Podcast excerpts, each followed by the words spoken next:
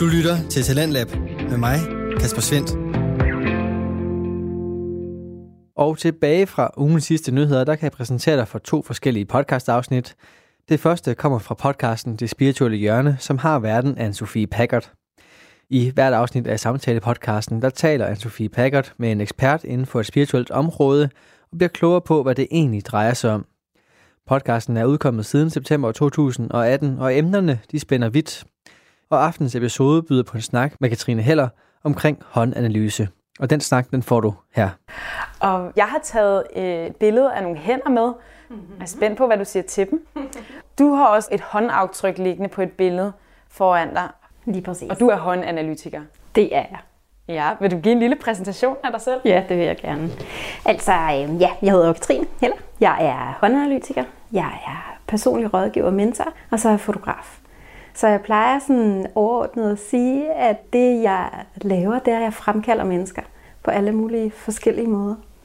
Og en af de her redskaber, jeg så bruger, det er håndanalysen i den her personlige rådgivning. Fordi det bare er et fuldstændig genialt redskab til at lære sig selv bedre at kende, til at kigge ind på sig selv, og til helt klart at have i hånden ja. på sin, sin vej.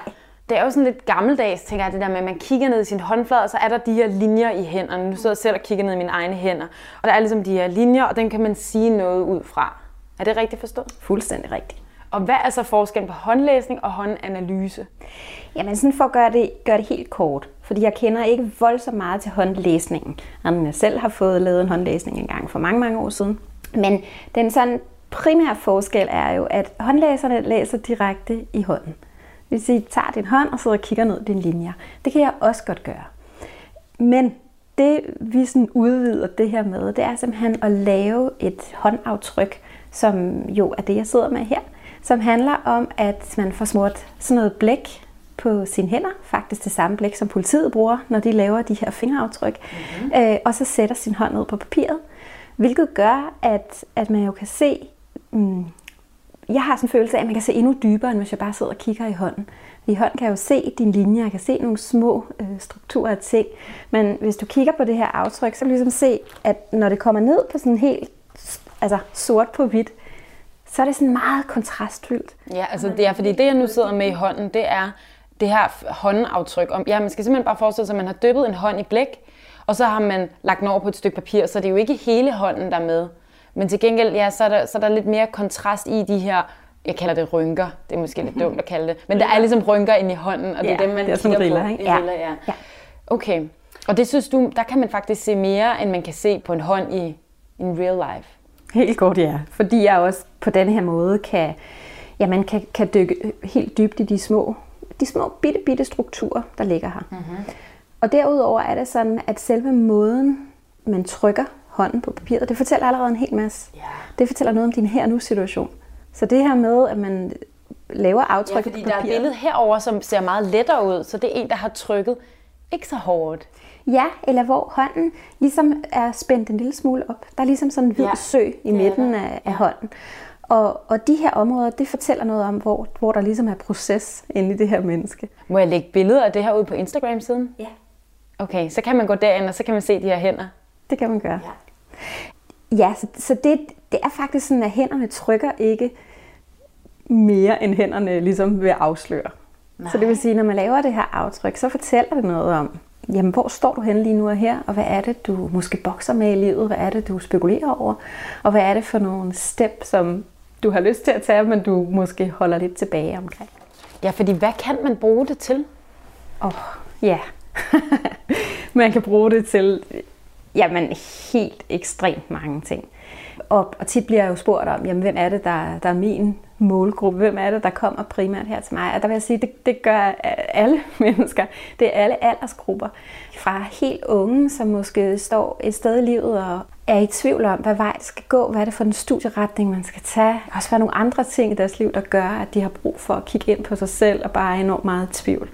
Så er der ældre mennesker, har haft en del, som netop har stået det her, er egentlig gået i pensionsalderen og og har svært ved at finde sig selv til rette i den her nye tid. Hvad, hvad er det lige pludselig, de er værd, nu er det ikke længere er på arbejdsmarkedet, og som har brug for at kigge ind på sig selv på den måde og finde ud af, jamen, hvad er det egentlig, jeg rigtig godt kan lide Altså, fordi der siger man til mennesker, at nu har du tid til at lave alt det, du har lyst til.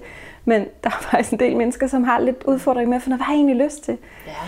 Og så er der alle dem ind imellem. Dem, der kommer her til mig, er både mennesker, som måske bare er nysgerrige. Nysgerrige på sig selv. Hey, hvad er det for noget? Hvad kan man? Hvad kan du sige? Hvad kan du ligesom fortælle, at jeg kan gøre i mit liv? Eller hvad er det for nogle gaver, jeg går og gemmer på? Og så kommer de til dig, og så laver du det her håndtryk, får dem til at dyppe deres hånd med noget blæk, trykker over på papiret, og så kigger du ned på stregerne i hånden, og så siger du, det virker som om, at du har brug for at være mere kreativ, eller du har brug for at være mere sammen med mennesker. Kan du se sådan noget ud på hånden? Det kan jeg. Det er faktisk sådan, at når man bestiller en håndanalyse hos mig, så gør jeg det, at jeg sender øh, sådan et printkit, fordi det ikke er sådan noget flydende blæk. Det er simpelthen sådan nogle ark, sådan to sådan ah. ark, man ligesom deler, øh, og så laver man det derhjemme og der er en vejledning med, og jeg har også lavet en YouTube-video, så man kan se det. Og så sender man det retur til mig, fordi så bruger jeg faktisk en time til halvanden, hvor jeg sidder og analyserer det her aftryk, sidder og tæller værdier op, fordi der er sådan nogle forskellige mønstre, vi har på vores fingre, som kan fortælle noget om vores livsformål. Og, og det gør du simpelthen inden de kommer? Ja, det gør jeg inden. Ah, så du ved godt lidt, hvem du får ind ad døren? Ja, altså jeg har jo ikke mødt personen før. Nej, men du kan men... godt regne ud, om personen er meget og giver en kæmpe krammer, eller er lidt mere tilbageholdende. Kan du se det ud for hende? Ja, det kan man helt klart. Det er sådan en, øh, det er, det er sådan en karakteristik af et menneske, en form for typologi, en form for, for udvidet sådan personlighedstest, personlighedsanalyse. Altså, ja, ja, det synes jeg bare er så vildt. Ja. Altså, du kan simpelthen, fordi den her person sætter sine hænder ind til dig, inden du møder personen, så kan du vide rigtig, rigtig meget om personen. Det synes ja. jeg er for vildt. Ja, jeg ved ikke, hvad jeg har forestillet mig. At hænder bare... Altså ja, jeg har jo nok tænkt, at det er mere eller mindre tilfældigt, hvordan vores riller i hænderne er. Nu har jeg jo selv været til håndlæsning, som gør noget lidt andet. Ja. Og der, det, det skal siges, jeg troede overhovedet ikke på det. Jeg var bare, nå okay, jeg var faktisk på Skanderborg Festival af alle steder, og jeg var der alene, også lidt mærkelig, en mærkelig historie, øh, og gik rundt, og vi skal gøre så mig kom selv. Sådan en og så sidder der nemlig, ja, lige præcis en spokkone, og, så, øh, og så går jeg forbi, og så siger jeg, Nå, okay, det koster noget 200 kroner for sådan en håndlæsning. Jeg tænkte, okay, jeg tror overhovedet ikke på det, men det er fint nok. Et eller andet skal jeg jo finde på. Ja. Og jeg begyndte at græde, fordi hun bare sagde så mange ting om, at jeg følte mig så set, og jeg følte mig, det var, det var så voldsomt. Så det er jo også, så, så selvfølgelig tror jeg på det. det, det altså jeg prøvede det på egen krop, ja. men alligevel blev jeg paf over, at du uden at have mødt en person, kan sige, om de er udadvendte eller indadvendte, og hvad, hvad deres passion måske er, eller hvor de har meget gnist. Mm, helt klart. Ja. Og hvad der er livsformålet? Hvor er det, der er flow? Hvor er det, du, du spiller dig selv allerbedst? Og hvad er det for nogle huller, du kontinuerligt igennem livet vil blive ved med at falde ja. Hvor er du hårdest ved dig selv? Hvor er du lige nu her i livet? Øh, altså, hvad er det, du, du, du struggler med? Hvad er det, der, der ligesom spænder ben for dig? Øh, så, så det kan jeg. Altså, jeg plejer at sige det sådan, at, at et håndaftryk er simpelthen et billede af din inderside. Så det er jo både et skattekort, det er sådan et guidende kompas. Man kan sige, jeg kan, jeg kan ikke sige noget, som du ikke ved i forvejen. Men jeg kan jo minde dig om, hvem det er, du er. Og rigtig tit har vi jo fjernet os lidt fra os selv. Alt efter, hvad for en skole vi har gået i, og hvem vi har været sammen med, hvad for en familie vi har levet i. Der er jo alle mulige ting, der gør, at vi retter os lidt ind. Øh, der er nogle kasser, som vi enten selv sætter om os selv, eller livet sætter om os, som vi kan have god gavn af en gang mellem bryde ud af. Men det kan være enormt svært, hvis man ikke lige sådan, åh, kan definere sig selv. Vi kender det jo alle sammen fra, når vi skal skrive en ansøgning. Ikke? Og vi skal sidde der. Hvem er det, vi er? Oh. Mm. Så begynder vi sådan at kigge på, hvem var det, jeg var, da jeg arbejdede der, og hvem, hvad gjorde jeg, da jeg var der. Men det der hele rene billede af, hvem det egentlig er, vi er, og hvad og så er det, man også måske tænke, ej, hvad vil de gerne have, at jeg er? Ja, og det er min erfaring, jeg har faktisk lavet en del analyser til folk, der har stået i de her arbejdsprocesser, som netop skulle eller de her ansøgningsprocesser, som netop skulle finde et nyt arbejde, og jo også finde et arbejde, de var glade for, ikke? så er det ret smart lige at finde ud af, hvad er det egentlig, der er mine værdier. Så der er det rigtig øh, brugbart til det, øh, har en øh, rigtig fin statistik i forhold til, hvad det er for nogle jobs, de her mennesker har fået. Okay, øh, hvad, efter, hvad er det så for nogle jobs, de har fået? Nogle jobs, som, som virkelig har passet, er sindssygt godt til dem, øh, og de har fået dem. Ikke? Altså, fordi de også har kunnet skrive en ansøgning, der måske var sindssygt autentisk, øh, fordi det virkelig var dem. Og derudover har, har jeg også været med til at bruge det i et, et rekrutteringsøjemed, altså en virksomhed, der har booket mig til at få lavet simpelthen analyser på hver af de her mennesker, der de så har valgt ud. Der var tre tilbage til sidste, ikke? Hvor at de gerne vil have det her blik på det også. Jeg havde en samtale med virksomheden først om, hvad var det egentlig, de havde brug for? Øh, hvad var det, der betød rigtig meget for dem? Og så fik jeg muligheden for at kigge på de her tre. Så gjorde vi det, at jeg både lavede en lille lydfil til de tre kandidater, så de ligesom også fik, fik noget med sig ja. derfra. Og måske også især til de to, som ikke fik jobbet. Hvad kunne de ligesom tage med sig og bruge på deres færd videre? Og så lavede jeg lydfiler for hver af dem til virksomheden, så de ligesom kunne, kunne det var jo ikke mig, der valgte, hvem Nej. det var, de skulle bruge, men jeg gav da klart mit sådan besøg med, hvad jeg så matchede allerbedst øh, sammen med det behov, de havde. Okay. Og det, det er jo noget, jeg synes er vildt spændende. Men jeg tænker også, kan det ikke blive lidt for personligt? Er det særligt sådan hensigtsmæssigt, at ens fremtidige chef ved noget om, at man hvad ved jeg? Jeg gik jo selvfølgelig professionelt til værks med det ja. her, og det er faktisk sådan, at vores, man deler hænderne op på den måde, at din højre hånd fortæller noget om din udadvendt del af dig. Den fortæller noget om din professionelle stil, og din venstre fortæller mere om sådan den private del af dig, om forholdet mellem dig og dig, og forholdet mellem dig og den, der er tættest på dig. Mm. Så i sådan nogle øh, situationer, som, som sådan rekrutteringsforløb her, eller i de situationer, hvor jeg har været ude i virksomheder og bruge det som et samarbejderedskab, så har jeg jo forholdt mig primært til den højre hånd. Ja. Øh, fordi det er den, der fortæller noget om ens udadvendthed. Jeg sidder selvfølgelig ikke og udleverer et Nej. andet menneskes helt private og siger, Sådan her er den her persons forhold til sig selv. Ja. I kommer sikkert aldrig til at opleve det, men nu ved I det. Ja, det kunne jeg aldrig drømme om.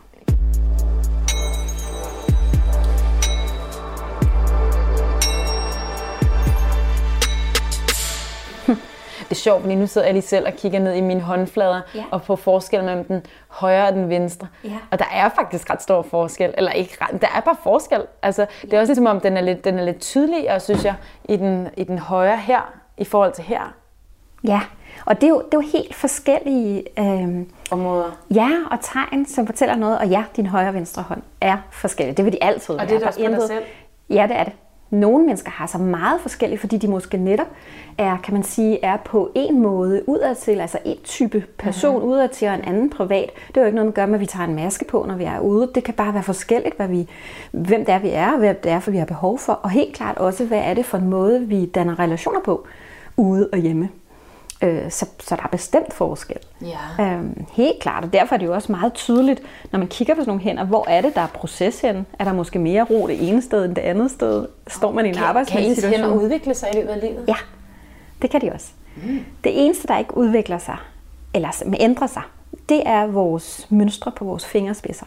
Der er vi jo helt, et helt unikt tegn. Det er også derfor, det er fingerspidsen, vi bruger til at åbne telefon og computer.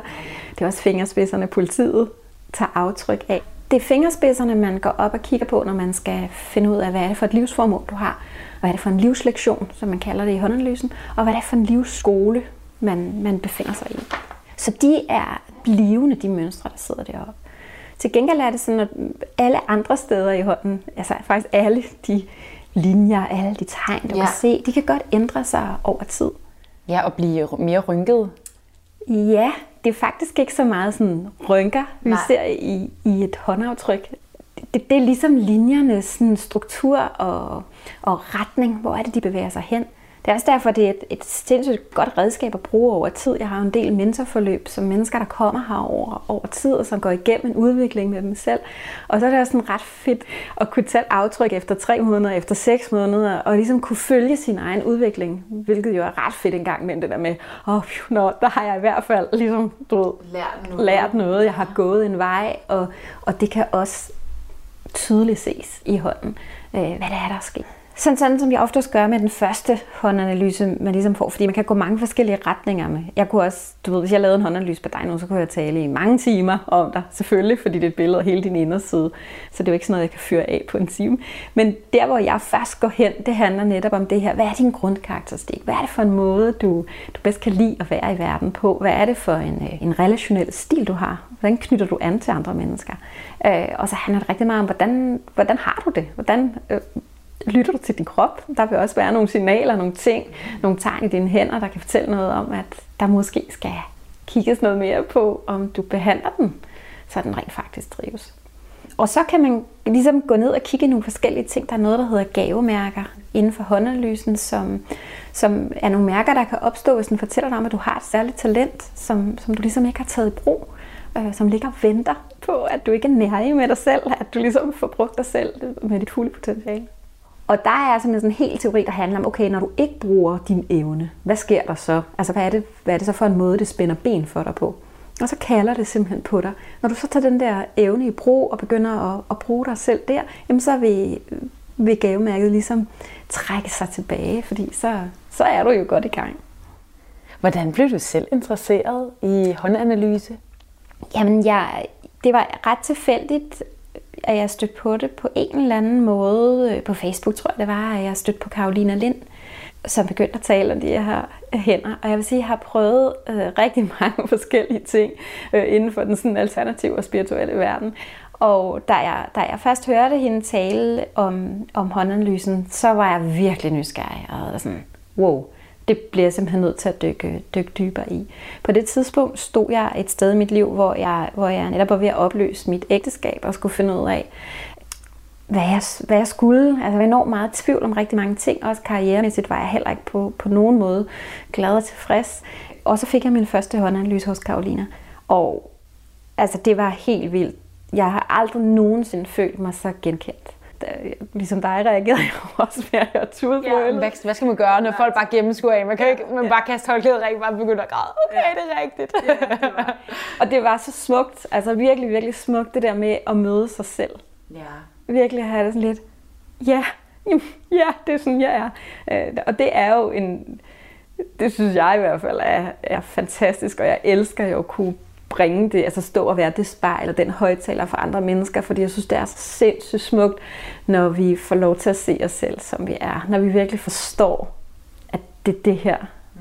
Det er den, vi er. Og vi skal ikke være nogen andre. Nej, og vi har et formål her på jorden. Det er ikke ligegyldigt, og vi skal ikke være sådan, prøve at være nogen andre end os selv. Nej. Det er smukt. Ja, det er. Det kan jeg godt forstå, du blev ramt af. Og så besluttede du dig simpelthen for, det vil jeg også kunne.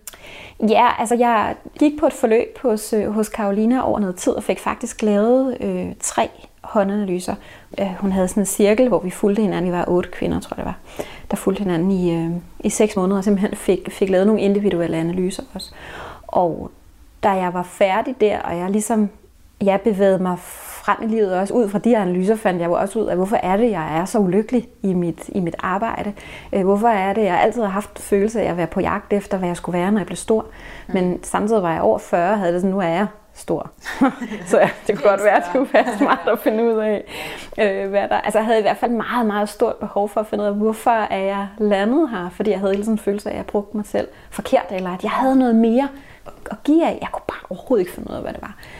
Og, og det, som håndanalysen hjalp mig med, var over at få det sådan fuldstændig klart billede af, hvad fanden det er, jeg er, og, og du ved, hvorfor er jeg kommet her? Hvad er det, der er mit livsformål? Ja. Og så begyndte jeg at arbejde videre derfra. Og der havde, der havde jeg det bare sådan, jamen der, der er simpelthen ikke noget så genialt redskab som håndanalysen. Det bliver jeg nødt til at lære. Ja. Altså jeg bliver simpelthen nødt til at, øh, at bruge det som mit, som mit redskab. Og nu, og nu trives du? Har du? Er det det her, du skulle lave? Giver det mening, det du laver nu? Ja, det giver rigtig meget mening, det jeg skal lave, eller det jeg laver, men man kan sige, det der var måske det allervigtigste for mig at finde ud af, det var, at jeg ikke jeg har altid været på jagt efter den der rette hylde, ikke? Ja. hvor man ligesom kunne lægge sig ind og tænke, ah, det var det, jeg skulle. Ja. Øh, fordi ellers så har jeg også, jeg er også udlært optiker og også arbejdet i urbranchen. Jeg har jamen, lavet alle mulige forskellige ting, men ligesom aldrig sådan følt det der klik. Og det, der gik op for mig her, det er, når mit klik, det behøver ikke lede så meget efter sådan, som en hylde, men måske nærmere som en, en sådan konstant følelse, der er inde i mig. At det, der handler om, det er rigtig meget, at, at altså, jeg har passion som mit livsformål. Og det handler lige præcis om at gå efter sin nysgerrighed og sin lyst hele tiden. Men det har jeg jo ligesom følt var lidt forbudt og lidt forkert, fordi jeg skulle, det skulle være lidt alvorligt, og man hellere finde ud af, hvad det rigtig var, jeg skulle være. Og øh, efter at have givet mig selv tilladelse til det, så ændrer tingene sig lidt hele tiden. Og ja, jeg er håndanalytiker, men på den måde ændrer det sig også lidt hele tiden, hvad det er for mennesker, der kommer til mig. Fordi hvad er det, jeg også selv synes er det mest interessante og det spændende lige nu. Og så er jeg jo også i mellemtiden blevet fotograf. Mm-hmm. Og det er helt klart min lyst og min nysgerrighed, der har ført mig den vej. Og fundet frem til en gammel fornemmelse af glæde, som jeg havde pakket væk. Fordi jeg har været lidt hård ved mig selv igennem mit liv, så, så jeg har altid altså troet, at det skulle være meget svært ja. og meget hårdt. Så det der med at følge sin lyst, det har jeg, det har jeg helt klart lukket ørerne for. Det der, ej, jeg kan da ikke, det kan jeg da ikke. Ja. Det er, nogen skal jo gøre det. Ja, lige præcis. Nogen skal jo tage de gode billeder. Det er jo det. Og så tror jeg, at den her følelse af, at altså det, det jeg i hvert fald også får feedback, det der med at kunne se mennesker. Altså det har, det har givet mig noget, det at jeg får lov til at kigge med ind på menneskers inderside, har også hjulpet mig til at udvikle mine egne evner endnu mere, fordi jeg også helt klart har nogle, jeg plejer at sige, at sætter stikkene i til et eller andet sted, hvor det nu end er. Jeg ved ikke, om det er clairvoyance eller hvad det er, jeg gør, for jeg har ikke noget behov for at sådan færdigt definere, hvad det er, jeg gør. Men jeg er ekstremt intuitiv og kan virkelig, virkelig mærke mennesker. Det har jeg altid kunnet, men det, at jeg har tilladt mig selv at gøre det til min levevej, at det er det, jeg gør. Øh, så det er faktisk også det, jeg tjener mine penge på. Har jo bare udviklet det endnu mere. Og det er jo altså så også igennem et kamera. Så nu får jeg lov til både at se dem udefra og ind og indenfra og ud, som giver rigtig meget mening for mig. Det kan jeg godt forstå.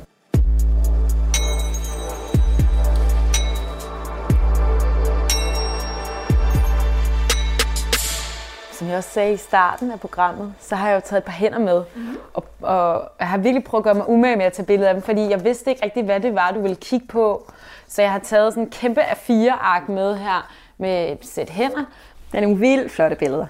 Godt. øh, så jeg tænkte lidt, altså det er jo en, en anonym person, fordi jeg tænkte nok, at det godt kunne blive lidt personligt, og jeg synes også, det er lidt mere spændende, hvis det bliver lidt, altså for eksempel livsformål og så videre. Så, så jeg tænkte, om du vil kaste et blik på de her hænder. Jeg lægger også dem ud på Instagram-siden, så man kan, man kan se dem, så man kan følge med i, mm. øh, hvad det er, du sidder og kigger på dem. Ja, jeg sidder og kigger på dem. Allerførst vil jeg lige sige, sådan noget som livsformål, for eksempel, ja. som vi snakkede om før, dem vil jeg, det vil jeg ikke kunne aflæse på de her billeder. Nej. Fordi det er som sagt det, den fine, det fine mønster på fingerspidserne. Ja. Faktisk kan man, hvis man er nysgerrig øh, på det, man prøver at kigge på sine fingerspidser med, med godt med lys. Jeg ved ikke, om du har nok dagslys der, til du kan se, at der faktisk er nogle sådan forskellige mønstre. Kan det godt være? Det kan også være, at man har nogenlunde samme slags mønster. Der er et mønster, som går meget igen, som rigtig mange mennesker har, som nærmest er sådan en lille lykke. Nogle har måske cirkler, som ligger ude på fingerspidsen. Man kan også gøre det, at man simpelthen tager lidt maling, eller øh, en læbestift er ret god, for den er sådan lige lidt fedtet, simpelthen lige at smøre på fingrene, og så trykker ned på et papir og kigger dybt på det. Og ellers så kan man selvfølgelig gå ind på min side, og især på min, øh, ja, både på min Facebook og min Instagram har jeg sådan jævnligt lagt billeder op af, af de her forskellige aftryk, så man kan se, hvad der er. Eller komme til en håndanalyse selvfølgelig. Ja, det skal man Men, bare gøre, hvis man har... Jeg kan, derfor kan jeg ikke på de her billeder komme ned og se. Det kan godt se, der skulle, ville jeg skulle ja, kunne helt tæt på her. Ikke? Se, ja. øh, så det kan jeg ikke. Og der er også igen noget med, øh, når man kigger, der er nemlig en del af karakteristikken, hvor man simpelthen kigger på selve håndens form, øh, form ja. fortæller noget. Ja, fordi det tænker jeg også, jeg har også taget billeder oversiden af hænderne. Ja. Og så tænker jeg også, at man måske, det kan man også se på den her, den højre hånd. Det tænkte jeg i hvert fald over, da jeg selv gik billedet. Den ja. højre hånd, langefingeren, peger ligesom lidt ud af det, ligesom det yderste led. Den, den peger ligesom lidt ud af til højre. Ja, den har sådan en svip. Hvad kan du sige om det? Oppe i, oppe i toppen. Jamen, jeg vil rigtig gerne se den finger på et aftryk, fordi ja. jeg tror, der ligger noget, øh, der ligger en, en, en, sådan en usikkerhed i forhold til den her følelse af, om man føler sig sikker. usikker i forhold til at føle sig sikker, men altså sikker på den måde, om der er øh, en økonomisk sikkerhed, for eksempel. Hvordan er ens behov for økonomi? Der kan ligge noget ansvarsfuldhed, noget moral, etik. Der ligger nogle ting i denne her finger, altså det er også ja. den der skråt op, ikke? Så derfor plejer ja. jeg nogle gange at sige, at mange mennesker kan have gavn af virkelig at give den lidt skråt op. Ja. Den her, at vi holder os selv tilbage, fordi ah, men er det nu sikkert nok, og er der økonomisk dækning, og præcis når vi snakkede om det her med karriere, ikke? at der er nogle ting, vi lader være med at gøre, fordi, åh oh, nej, det er der nok ikke, og vi skal jo også det er ikke sikkert, ja. blive færdige og ud og tjene nogle penge og alt det her. Så den kan godt nogle gange trænge til lidt kærlig opmærksomhed denne her finger, som holder os tilbage med det. Og sådan kunne det godt se ud som om her, at den ligesom, der ved, der ligger en lille smule sådan, ah, som om man lidt trækker sig. Kan du ikke nærmest mm. se, hvis du gør den til et menneske, den her finger, så bliver den sådan lidt, um, den dykker jeg ved lidt. ikke rigtigt. Ja. Okay. Ringfingeren står for vores kreativitet. Og kreativitet forstået sådan bredere ud end det her med at klippe eller sy ja. eller tegne eller noget. Men hele vores personlige integritet, den vi er, og denne her finger, den læner sig lige præcis op af den her sikkerhed, ansvar, moral, som jeg kalder storebroren. Så det er jo som om, at denne her person kunne rigtig godt af at give noget mere plads til at være mere sej. Altså ikke hele tiden over at spørge storebror, om der nu er økonomisk dækning, eller om der nu er, om der er nogen, der vil synes, man er mærkelig, hvis man gør det her. Eller, men virkelig at kunne give plads til at, at skabe noget mere. Jeg plejer også at sige at skabe sig. Øh, simpelthen give noget space til at, at prøve nogle ting af.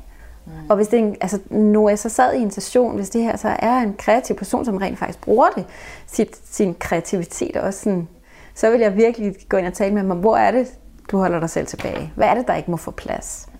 Er der ellers noget, når du kigger på de her håndflader, er der noget, der springer i øjnene? Er der noget, du tænker, mm, det, er, det er et problem? Jamen, der er en ting, der springer mig, øh, springer mig i øjnene med det samme i hvert fald, og det er en tendens til at lige præcis være, øh, være lidt hård ved sig selv. Det område, der ligger der, hvor tommelfingeren ligesom sidder fast, der har vi sådan et blødt område, sådan en pude inde i hånden. Ja. Den her. Det er vores Venus-område. Og Venus står for hele den her glæde, øh, jeg plejer sådan at sige sådan sanselig mumslighed, altså alt det der lidt lækre i livet, vores sensualitet. Mm. Og den, den har det ikke altid godt på os. Ja. Og er det den både her på den højre og venstre hånd? Ja, så man kan sige, at man kigger man i den højre hånd, så er det her Venusområde den måde, man trækker det her emne ind i sit arbejdsmæssige øh, liv. Og på den venstre hånd er det det private liv. Det er sjovt, fordi nu kigger jeg lige med ja. i mine egne hænder. Den er altså større, det område er større på, på min højre hånd, og det er lidt mere lille på den venstre hånd. Ja, sådan som du lige kigger ned på dine hænder. ja, okay, men jeg ved heller ikke noget om det. Jeg synes ikke, at det er... Nej, det synes jeg ikke, det er. Men man kan sige, i din øh, venstre hånd, de linjer, der går, går sådan, øh, altså ned, altså sådan lodret, kan man sige, når du kigger på hånden, det er små blokeringslinjer. Mm. Så, så her vil jeg også bestemt lige så vel, som jeg vil øh, gøre det i den her hånd, lige tale med dig om, ah, kan du skrue lidt mere op for nydelsen. Mm. Kunne du øh, mærke ind på dig selv, okay, hvad, hvad synes jeg faktisk er nydelsesfuldt i livet? Og, fordi nu skal det heller ikke altid handle om mig, vel? Det er også derfor, jeg har taget andre sæt hænder med. Ja. altså, fordi her er der, er, hvad jeg ser i den hånd, vi sidder og kigger i nu. Og igen, jeg siger, hvis man gerne vil se den her hånd, gå ind på Instagram, så kan man se billeder og følge med selv.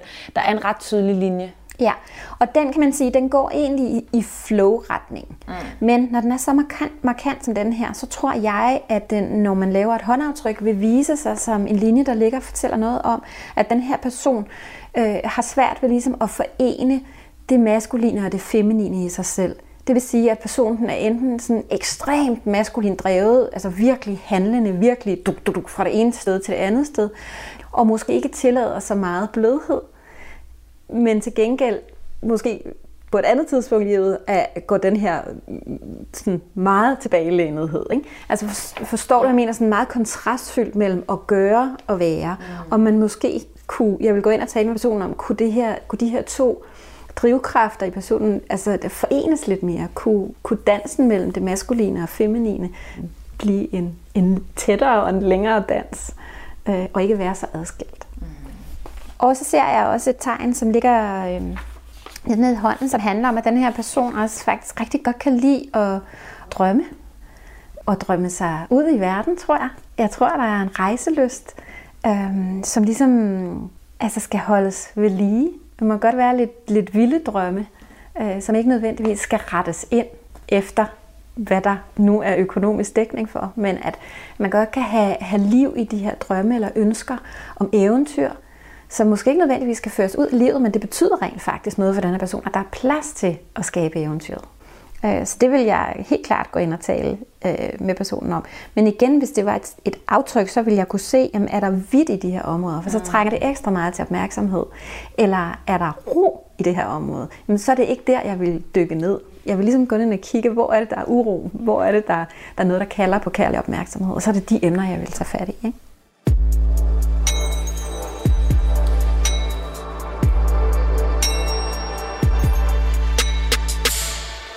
Har du nogen oplevelse, hvor at du havde en person, som bare var altså, totalt i vildred, laver et aftryk, kommer til dig, hvor at der virkelig skete en ændring på grund af, at du lavede den håndanalyse? Han er håndanalyse. Ja, okay, har, ja. du, har du et eksempel, du vil dele? Åh, oh, det må jeg også mange af. Altså, fordi det, det, det, det er jo ret vildt at, at få et billede af sig selv på den måde. Altså fordi faktisk går vi jo rundt i livet og bruger ret meget energi på at sløre os selv til på en eller anden måde. Altså forholdet mellem dig og dig. Ikke? Du bruger ret mange ressourcer på egentlig at lade være med at være den, du er. Fordi er du nu rigtig nok? Nu kender jeg dig ikke, så det ved jeg ikke, om du gør, men det, det er bare min erfaring nu, altså efter at have haft et sted mellem 300 og 400 menneskers hænder øh, i minden, så, så ser jeg jo bare nogle ting, der går igen og igen i hvert fald i vores del af verden, og vi bruger sgu meget krudt Så at gå til en håndanalyse kan være lidt et wake-up call. Ja, klart. Som gør, at man skifter retning og gør noget, som er meningsfuldt for en selv. Helt klart. Fordi dine hænder vil jo, altså jeg kan jo spotte direkte i et håndaftryk, hvor er det, det gør ondt. Hvor er det, det, hvor er det, det smerter? Hvor er det, du går og spænder ben for dig selv? Og det er altså bare så finurligt ved os mennesker, at det vi frygter allermest, det er faktisk at gøre det, vi er kommet her for at gøre. Og det er jo fordi vores største øh, sådan, frygt i livet, det handler om, at vi er bange for at blive forladt. Ja. Vi er bange for ikke at være elsket, vi er bange for at blive udstødt, vi er bange for at stå alene på slet. Og det vil sige, at det vi måske faktisk føler, eller har svært ved at mærke, hvad, hvad er det, der er vores, når vi snakker om livsformål. Ikke? Folk sidder ikke her og har den vildeste halleluja, når de får deres livsformål at vide. Fordi faktisk er det tit der, hvor vi sådan prøver at fjerne os fra, fordi det er der, vi har allermest på spil. Fordi hvis jeg går nu går ud og gør det, jeg er kommet her for at gøre, og mennesker så dømmer mig ude, så står jeg jo min største frygt. Ja. Så det er jo hele tiden sådan en blanding af, når man, når man lærer sig selv at kende og kigger ind på sig selv, så er der jo både nogle enormt fede ting ved det. Ja, det er rigtigt, det er sådan, jeg er, ja. og man kan gå ud og føle sig mere forstået. Ja. Men der er jo også noget, der gør sådan, åh, ikke? fordi der er jo også et billede af, prøv at høre her, det er jo det her, du skal begynde at gøre noget mere af, for at du føler ro, før du føler frihed. noget før du... spil. Det har man. Ja. Og det er jo det, der gør, ah, der gør det lidt svært en gang imellem. det er. Men det, der så er fedt ved håndanalysen, det er, at det er samtidig, kan, altså der er så, så vildt mange konstruktive tilgange til at gå til det. Så når du kommer hos mig, vil jeg jo ikke bare sige bla bla bla bla bla, så er det sådan her, Sofie, og så skal du bare gå ud og gøre det. Nej, jeg vil jo hjælpe dig til at finde ud af, okay, hvad er det så for nogle skridt, du skal tage for at nærme dig det her? Fordi det er det, vi har brug for. Vi har jo brug for at vide, hvordan kommer jeg så derhen? Og det har hænderne Det er også. mærkeligt, at det står i vores hænder. Al- Altså, jeg kan slet ikke fatte, at man bare er født med det her sæt hænder. Og så, så står der vores livsformål, og vores stærke og svage sider, og vores ja, alt muligt om at stå i hænderne. Det, det er så vildt. Altså, jeg, jeg tænker jo ikke over det sådan mere, fordi Nej. det er jo min hverdag. Øhm, men jo, når vi sidder og taler om det sådan noget, når jeg kan se dine øjne, der bare sådan bliver større og større, så kan jeg godt, så kan jeg godt, sådan har det også nogle gange, hvor jeg bare tænker, altså hvis der er nogen, der stiller kritisk over for det, så har jeg det sådan, jamen jeg ved godt, det lyder helt, helt tosset, altså helt mærkeligt, og det nok ikke kan, kan passe og kan være rigtigt. Øhm, det, det, jeg synes, der er fedt, er, at jeg skal heldigvis ikke ud og prædike for nogen som helst, så jeg skal ikke overbevise nogen. Jeg kan jo kun sige, altså, prøv det. Ja. Og så vil du mærke, hvad der er. Og jeg har ikke haft nogen mennesker overhovedet endnu, som bare har smækket min dør i og sagt, det der, det er overhovedet ikke mig. Altså, Nej. never ever.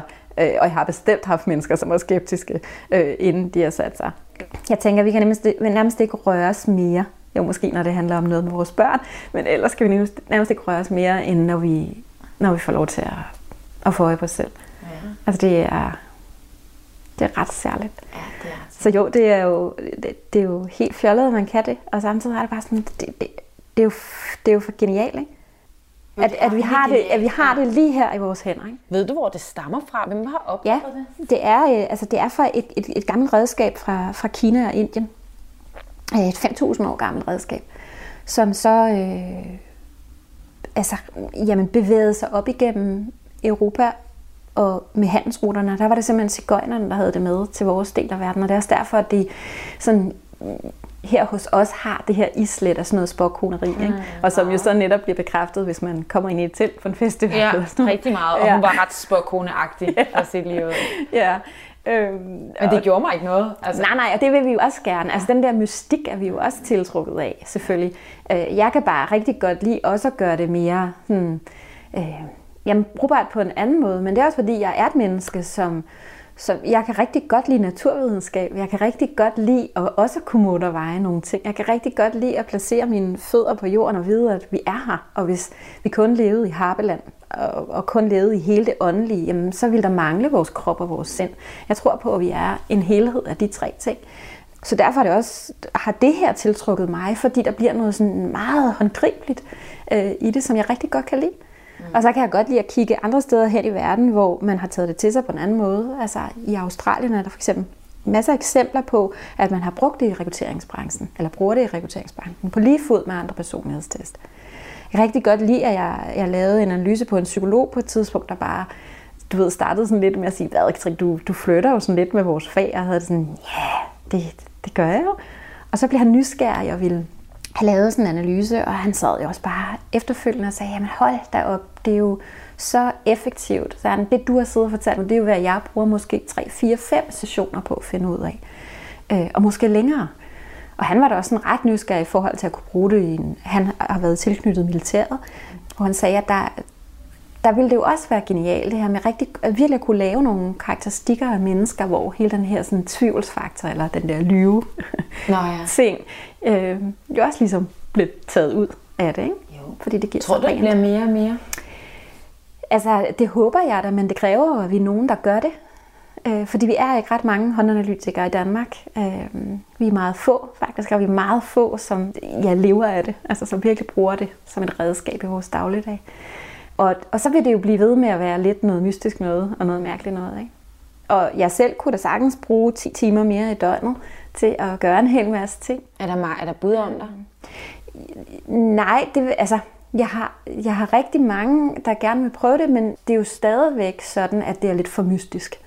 Og derfor kunne jeg bruge nogle af de her 10 timer, hvis jeg fik dem ekstra i døgnet, til rent faktisk at, at formidle noget om det, og fortælle om, hvad det også handler om, hvad det er, man kan med det, øh, så vi kunne spare noget tid, kan man sige. Jeg har det sådan, hold da op, hvis, altså, nogle gange synes jeg jo, så kan jeg jo ikke nå nok, fordi den forskel, jeg kan, kan være med til at gøre i menneskers liv, den er så stor, så jeg ville så gerne kunne gøre mere.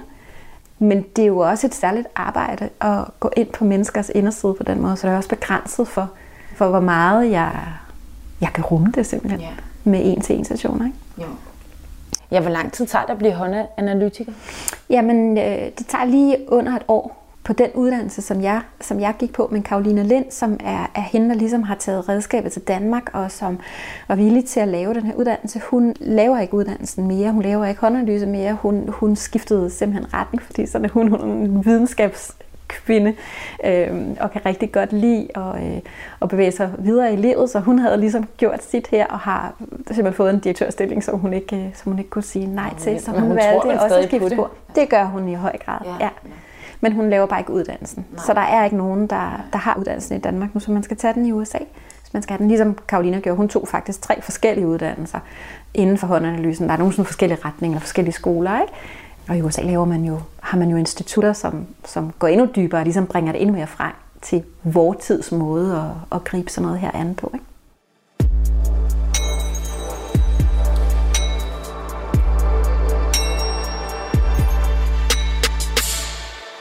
Skal vi også have et lille råd til lytterne måske? Altså nu kan vi jo ikke få, få billeder af alle lytternes hænder. Det ville være fantastisk, hvis vi kunne. Men kan du, har du en generelt, også bare nu slår du mig som en sådan ret livsklog, vis kvinde.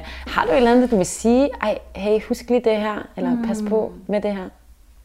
Altså for mig handler det om, og det er også det, mange mennesker kender mig for, jeg har sådan et, et motto, eller et udsagn, eller hvad der hedder, at livet vil leves.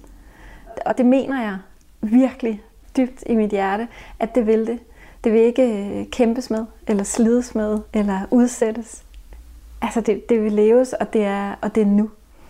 Mm. Uh, og så har jeg den næste ting, der handler om, at when we know better, we do better. Og det vil sige, når vi kender os selv endnu bedre, så, så tror jeg også på, at vi kan lukke endnu mere uh, af det, vi synes er det fede ind i vores liv. Jeg tror på, at vi kan simpelthen øge glæden, livsglæden, øh, og vi kan skabe mere fred og ro i os selv, hvis vi ved, hvad der er godt for os, og ved, hvad der er mindre godt for os. Og vi kan skrue op for det, der gavner os, og ned for det, så bestemt enten holder os tilbage, eller faktisk slider os selv op. Og så er det helt klart først føle, og så forstå. Og så handler det om at ture og sige, hvordan vi har det og ture at være følelsesmæssigt autentiske over for hinanden. der ligger så sindssygt meget kærlighed og frihed og ro i at ture og dele, hvad der egentlig sker inde i os med andre mennesker. Radio 4 taler med Danmark. Det var et afsnit med podcasten Det Spirituelle Hjørne med verden af Sofie Packard. Det sidste afsnit, jeg kan afspille for dig her til aften, er episode 1 af sæson 2 fra podcasten Eventyret starter her med Kasper Beltoft. Og vi skal tilbage på båden, hvor Kasper Beltoft han fortæller omkring sommerferieturen fra Nykøbing til Lyskildfjorden i Sverige. Jeg synes, vi skal springe direkte ud i det og høre øh, nogle små lydbider fra turen af, og så vil jeg prøve at binde det hele sammen og, og fortælle lidt om, hvad det er, der sker ind imellem lydklippene. Så er vi i gang med morgenkaffen.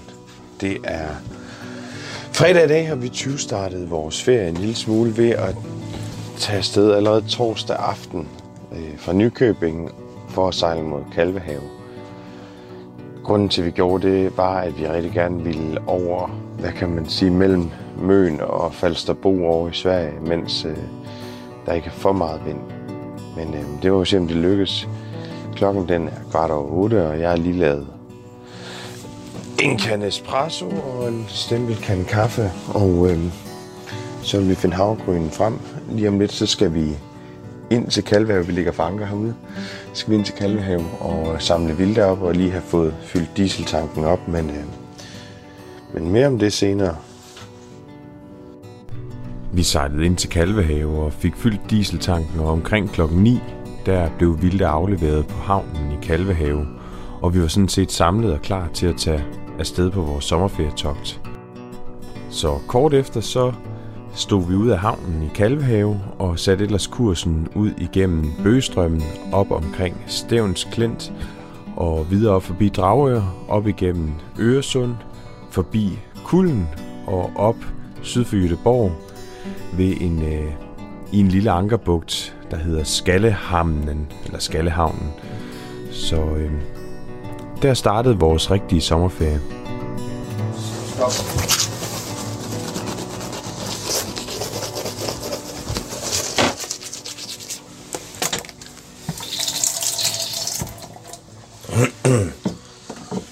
Så bliver jeg børste tænder. Hvad hedder det? øhm, Vi er sådan set klar til at sejle fra Skallehavnen nu. En, øh, en lille anker Bugt, lige syd for Jødeborg. Vi har ligget her i nat sammen med 12-14 andre både. Der er to ankerbøjer, og ellers så er folk bare kastet ankeret herude. Vi havde en, øh, en tur fra Kalvehave og så herop på lige under 24 timer. Vi havde rigtig god fart på. Der var medstrøm op igennem Øresund, og vinden var øh, i den kraftige ende, men dog rigtig god til at sejle op på, så vi lå næsten med en snitfart over 8 knop. Så det gik rigtig nemt. Så øh, omkring klokken 9, der smed vi ankeret og spiste vores nybagte boller, altså i går morges. Og så har vi ellers haft en dag til lige at slappe af her i, øh, i bugten. Vi har fået badet og, og været på tur forskellige steder med gummibåden ind til klipperne og, og set køer og forår. Og det har sådan set været rigtig fint. Lige været nede og tjekke bunden af båden, hvordan den så ud efter værftopholdet, og den ser stadigvæk rigtig pæn ud. Ingen begroning, og skruen ser flot ud, og roret og det hele. Der er ikke noget at komme efter. Så båden er lige gjort søklar. Så vil vi ned og... Øhm, eller op, der, op til Marstrand. Og se om ikke vi kunne finde is til Vilda. Hun øh, er snart ved at være klar til en ferieis. Vi mangler lige at lukke de sidste vinduer eller de sidste lurer, og så trækker vi ankeret hjem, og så sejler vi. Så ud til, der kommer en lille smule regn nu. Lukker du vinduerne ud foran, far? Ja. Tak. Kaffen er klar, og ruten er lagt ind i plotteren. Så spørgsmålet det er, om, øhm, om ikke bare vi skal komme afsted. Det tænker jeg lidt. Det tænker jeg lidt. Med regnens tunge og sorte skyer hængende lavt omkring os, der gjorde vi os klar til at sejle afsted. Vi får startet motoren og hivet ankeret op. Prøv lidt med her. Det, Det tordner lidt ude i det fjerne, men jeg tænker... Ja, men jeg kunne lige høre det, var herude. Så øhm, og jeg kan godt se det. Vandet, det står nede derude. kan se, det regner derude. Så vi skal nok have fundet søtøjet frem. Ja, ja, men øh, Men jeg tænker om ikke, vi skal hive ankeret op. Hvis jeg lige øh, får tændt for det, så tænder vi lige for motoren, så kan vi lige sejle hjem.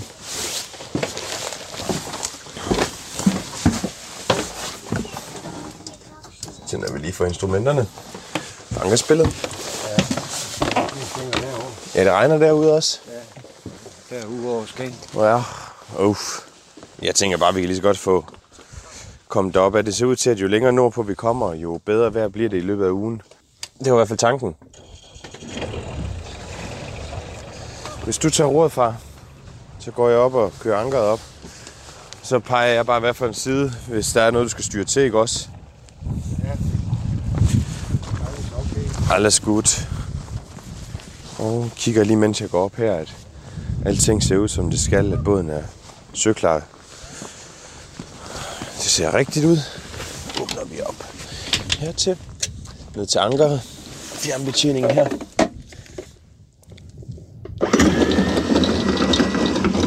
Du må godt lige sætte den i frem.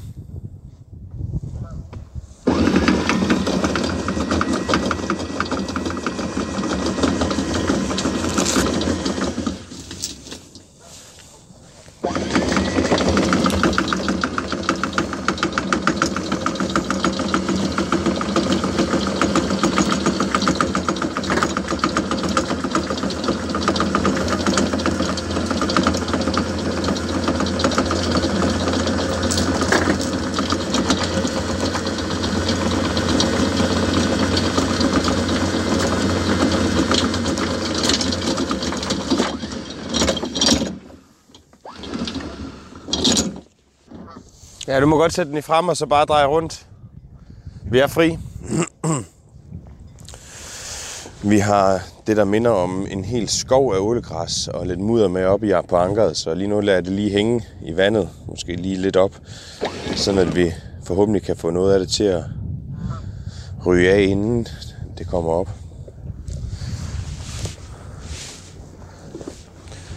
Men ellers, vi ligger fem både tilbage. Der ligger en enkelt motorbåd, og så fire sejlbåde. De andre har godt kunne komme tidligt op. det er værd med os, som åbenbart måtte sove længe efter turen herop. Vi sov alligevel lige til klokken 8.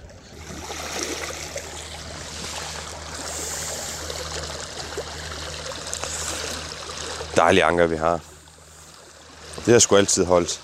Ja, det passer ikke helt, fordi i går, da vi kom herop, så, øhm, så fandt vi, der var fyldt med både, så der var ikke så meget plads, men vi fandt lige et sted, hvor vi syntes, vi kunne smide ankeret, og, og sejlede os op, og så gjorde klar til at, at kaste det. Og, og gjorde det, og så bakkede det stille og roligt ned, og, og prøvede så at se, om ikke vi kunne få det til at gribe, men, øhm, men der ligger nogle områder her med, med rigtig meget ulgræs, så jeg tror, det har været det, der gjorde, at vi ikke kunne få det til at gribe eller bide i bunden. Så vi måtte have det op og så lige prøve igen, når vi tog den lidt andet sted. Og der fik det fat, og så vi ligget rigtig godt for det. Det har blæst mellem 6 og 9 meter hen over det sidste døgn, så det har været, været til at med at gøre. Og ankeret holdt, og, og det har været rigtig fint. Det eneste, vi mangler, nu er vi jo kommet til Sverige, det er, at vi har ikke fået vores gæsteflag med. Så vi håber lidt på, at når vi kommer til Marstrand, så kunne vi, øhm, kunne vi få fundet et svensk flag, som vi kan få sat. Det er lidt dårlig stil ikke at have, have gæsteflag på. Så øhm, nu er vi i hvert fald på vej afsted. Hiver ankeret det sidste stykke op. Det ligger nede i vandet lige nu og, og, og bliver skyllet.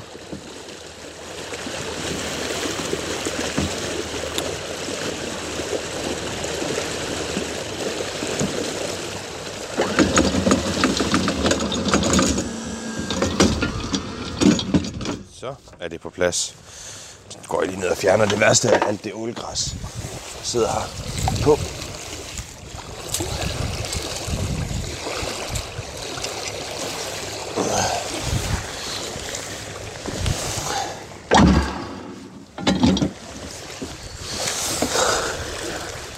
Så. ser det pænt ud. Så skal det bare lige sættes fast her, så det ikke lidt uheldigt kommer, kommer ud til at rulle ud. Sådan der. Så er det klart. Og så lukker jeg ned til ankerbrønden. Og så skal jeg ned og se, og ham den gamle skibskok, han kan finde ud af at styre ordentligt og holde kursen. Vi har nemlig min far med på den her tur. De første 14 dage han med, og så, øh, så tager han hjem sammen med Vilda. Nu må jeg ned og se, hvordan han gør det. Hvad siger du til det hernede? Går det, som det skal? Ja. Ja. Ligesom der er noget magisk, når man kaster ankeret, Det er og godt, at du kan se kursen. der på den måde indfinder sig en eller anden ro i båden. Man, man ligger et sted, og man, man, man er i det, man er i. Ligesådan er der også en eller anden speciel følelse ved at trække ankeret op og, og vide, at nu er man på vej igen. Man er på vej ud mod noget nyt, ud og finde øh, et nyt eventyr, og ud og finde et nyt sted, et nyt, en ny ramme for, for, for, den, for den korte tid, man nu engang er i det. Så, øhm, så det er altid med sådan en eller anden form for spænding i kroppen, at, at ankeret bliver taget op, og man får sat sejlene, og man begiver sig ud for at finde det nye og det nye spændende. Og øhm, ja, turen går mod masteren, Prøv at lytte med. Så er vi kommet ud. Vi ligger på en kurs, der hedder 333. Vi er tæt på at sejle stik nord. Der er 7-8 meter per sekund og 0,2 meter bølger. Ikke noget af betydning. Vi ligger stadigvæk fint i læ af, af den svenske vestkyst.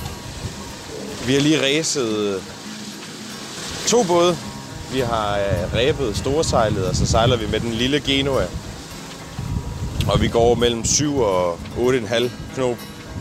Det går sådan set meget godt. Den siger vi er fremme op omkring Marstrand hen omkring klokken 15. Det vil sige, og klokken er halv 10 nu, så der er cirka 4,5 timer til vi er der.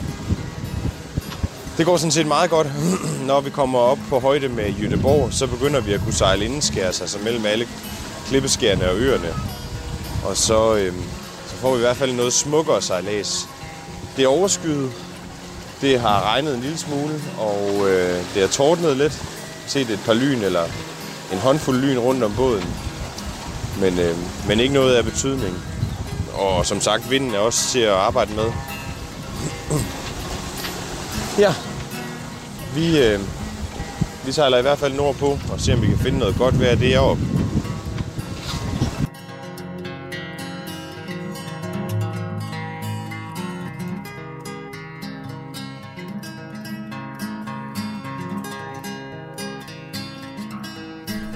På vej derop, der blev vi overrasket af en tordenby, som, som kommer snigende ind på os bagfra. Det, øh, det resulterer i, at, øh, at vinden den tager til op til omkring 30 knop, 32 knop, og så springer vinden øh, omkring 90 grader, så i nogle få sekunder, så blaffer vores, vores Genoa, øh, og det er altså nok til, at øh, til den bliver reddet i stykker, men det skal ikke tage glæden ud af den øh, fine tur, vi havde nordpå, for, øh, for det var ikke mere, end vi godt kunne sejle med den faktisk hele turen hjem også.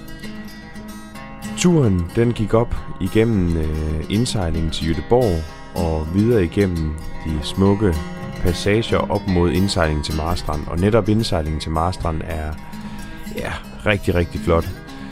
Øh, man kommer igennem et meget, meget smalt stykke, og så åbner det sig ellers op.